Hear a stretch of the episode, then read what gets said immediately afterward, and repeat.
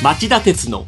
深掘り。こんばんは。番組アンカー経済ジャーナリストの町田鉄です。こんばんは。番組アシスタントキャスターの津田まりなです。津田さん、はい日本じゃ全然あの選挙があって扱いが小さかったんだけど、ええ。今月18日から5年に一度の中国共産党大会があって、はい。実は欧米ではものすごくメディアの扱い大きいんですよね。確かにあのあんまり報道されてなかったんですかね。そう。だけどまさにザ習近平っていう感じでね、ええ。中国の建国100周年にあたる2049年中国は欧米を敵視して凌駕する社会主義現代化強国これを目指すという宣言してて、社会主義とは言ってるもののまさに赤い資本主義で、ええ。これまで通り共産党支配下の中国的資本主義をガンガンやるんだと。こういう話になっていて。で狙いは国を作った毛沢東さん。それから今のその赤い資本主義の基礎を作った鄧小平さん。でそれと並ぶ大指導者習近平時代と。これを演出していくことが狙いだったんですね。細かいことを言うとですね、はい。中国の共産党の党規約これは党の憲法にあたるっていうんですけどここに習近平の新時代の中国の特色ある社会主義思想という表現を盛り込んで、えー毛沢東とか鄧小平並みの大指導者だっていうことを書いちゃってですね、はい。これから行きますよと。でさらに若手の登用もしなくてね、はい。本来なら今2期目に入ったんだけど3期目に渡すために若手をあの人事で登用してくる時なんだけど、はい。それも入れずに3期目も次も自分がやるぞっていう態度を見せてるわけですよ。ただね、はい。そこまで固めた力何に使うんだと。僕なんか心配なのは実は足元の経済中国全然良くない。弱いですよね、はい、中国バブル崩壊の影響残っていて、はい。直近で言うと79月の実質 GDP は前期比で0.1ポイント減速しているしさらにその外貨準備高。これもあの、まあ、3兆円ちょっと超えたところなんですけどピークの2014年6月に比べるとね4分の3ぐらいの水準でしかないという状況でそうすると経済が悪いとそれこそ不満を解消するために外に向かって悪さしないかと。やれ南沙諸島だ尖閣列島だと。こういうことも含めて見ていかなきゃいけない厄介な時代になったねっていう中国です。CM に続いて今週の気になる政治経済ニュース3本を取り上げるコーナー今週のニューストップ3をお送りしますこの番組は ANA 大和証券グループの提供でお送りします町田鉄の深掘りそれでは僕が今週気になった政治経済のニュースから3本選びました。まずは3位です。東芝今年2度目の臨時株主総会でメモリー事業売却の承認を得るも株主の怒りと不安は依然として収まらず経営再建は茨の道。東芝は24日火曜日千葉市の幕張メッセで異例の今年2回目となる臨時株主総会を開き半導体メモリー事業の売却や6月の通常総会に報告が間に合わなかった2017年3月期決算案。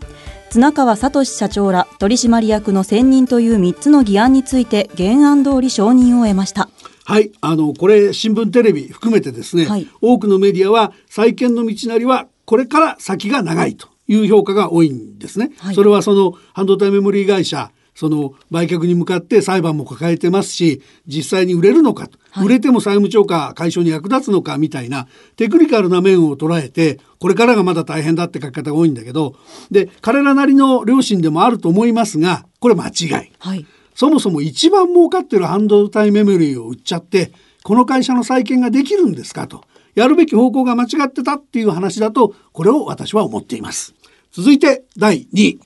iPhone X の年内出荷台数が2000万台。当初計画の半分程度に。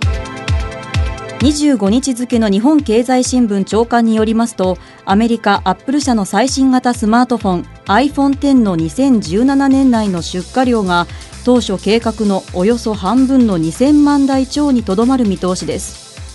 部品の不具合解消などに時間がかかったことが原因で11月3日の発売後すぐに入手できない懸念が出ています。うん、津田さんね、はい。9月に iPhone8 っていうのが出てるんですけど、ええ。これがまああんまり技術的に目新しくないんで売れてなくて、はい。前年発売の7に比べると3割ぐらい売れ行きが悪いらしいんですよ。ええ。で今回のこの iPhone10 っていうのはなんと12万円もするんだけど高いだけど、はいその8に比べると顔認証とか、はい新しい機能がてんこ盛りになってるから人気が出るよっていう下馬評なんですよね。ええで、まあ本当かなと。で、そうなれば低迷してるアップルの株価や業績も良くなるから、結構期待はされてるんですけど、でも本当にそうかなと。品薄だっていう話はね、はい日本の携帯電話会社よくやる手で、品薄にするとみんな欲しくなるじゃないですか。わざとなんですか？そう、いや、わかんない。わかんないんだけど、わ、はいかんないんだけど、もしかしたらそういう演出で、はい満を持して点を売りたいから品薄を演出してんじゃないの？と。なるほど。もしそうだとしたらね、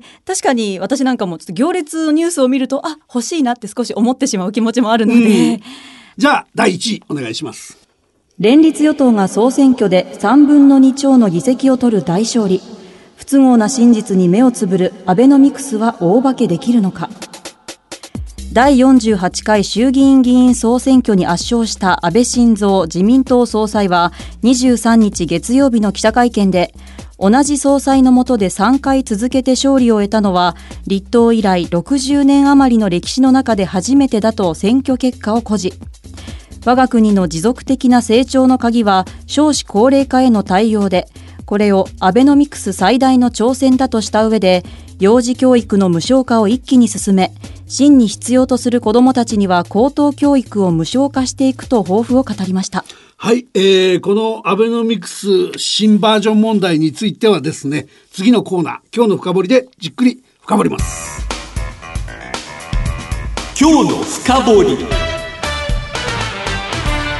町田さん選挙終わりましたから思う存分このお話聞かせてくださいですよね。選挙期間中は特定の政党を批判しちゃいけないとか言われて、はいじっと我慢してたんで、ええ今日は言わせていただきます。お願いしますはい。あのーアベノミクスなんですけど、はい安倍さん過去数年間ですね、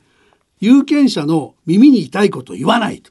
大事な本丸の話は下げちゃうと。そういう傾向があるんだっていうのを、これまず、あの、頭に置いとかないといけないと思います。本丸を避けるってどういうことですか？あの例えばね、3本の矢って最初言ってましたでしょ、はい。えー第1の異次元の金融緩和、はい。第2の機動的な財政出動、はい。これはいいんです。本当に経済悪い時に時間稼ぎでこういうことをやって痛みを和らげるとしてあっていいんだけどもその間にしんどいことをやっとかなきゃいけないわけですね。でそれが3本目の規制改革だったんだけど、はい。それを官僚の抵抗やなんか激しいもんだから、ほとんどやらずに来ちゃったと。ああ確かにどこ行ったんだって感じですよね。で結果として、はい今戦後最長の景気拡大期だって言ってんのに、はい誰も実感のない0%付近の低成長になっちゃってるわけですよ。で今回の少子高齢化の話にしますとね成長の鍵は少子高齢化への対応だって言ってるんだけれども問題は少子高齢化っていうよりは本当は人口減少なんですね。で人口減少をきっちりやらないとダメなのに今回はその幼児高等教育の無償化をやればですね、はいなんとなくそういうものが解決するような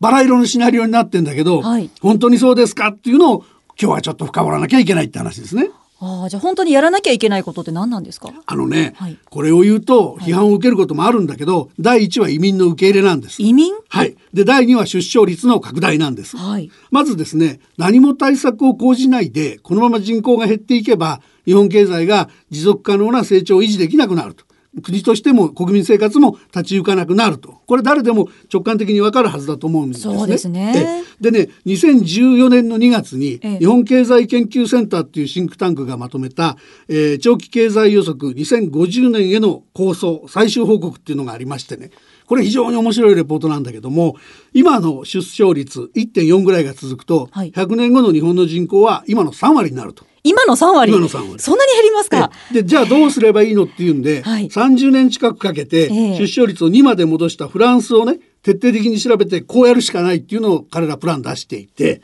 一つはですね給付や保育助成を徹底的に毎年7兆円とか8兆円つぎ込んで、はい出生率をまず2050年までに1.8まで戻す。これが一つです。はいでこれだけじゃあね夫婦2人に対して出生率が1.8で1.8人しか生まれないんじゃこれでもまだ人口減りますから、はいさらにここで移民を入れると。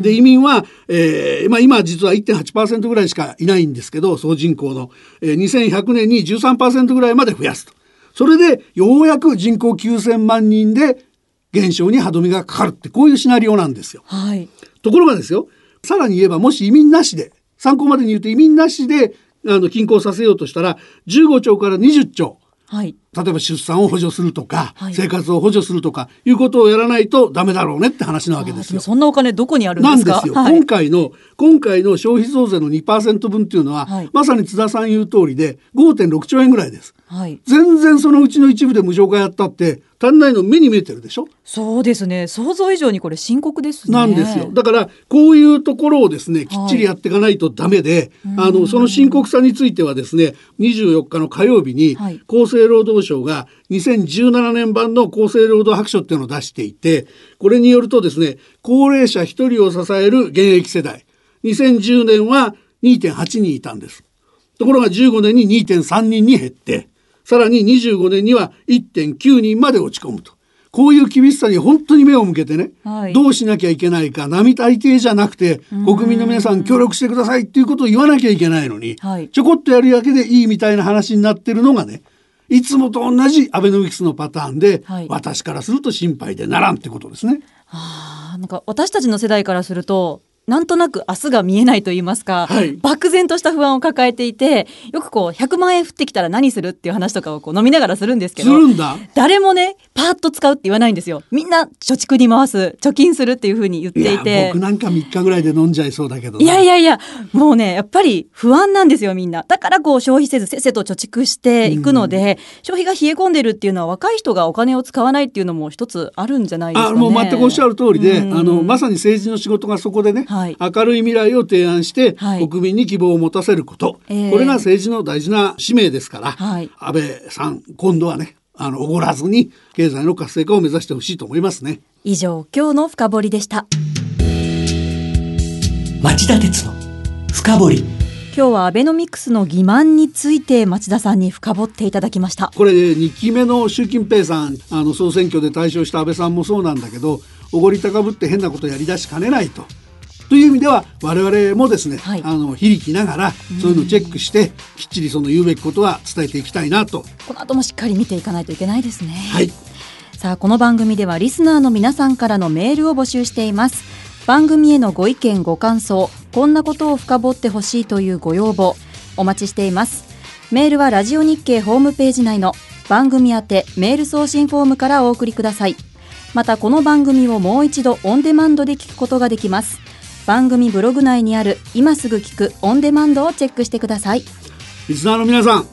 来週も徹底的に深掘ります。それではまた来週。さようなら。この番組は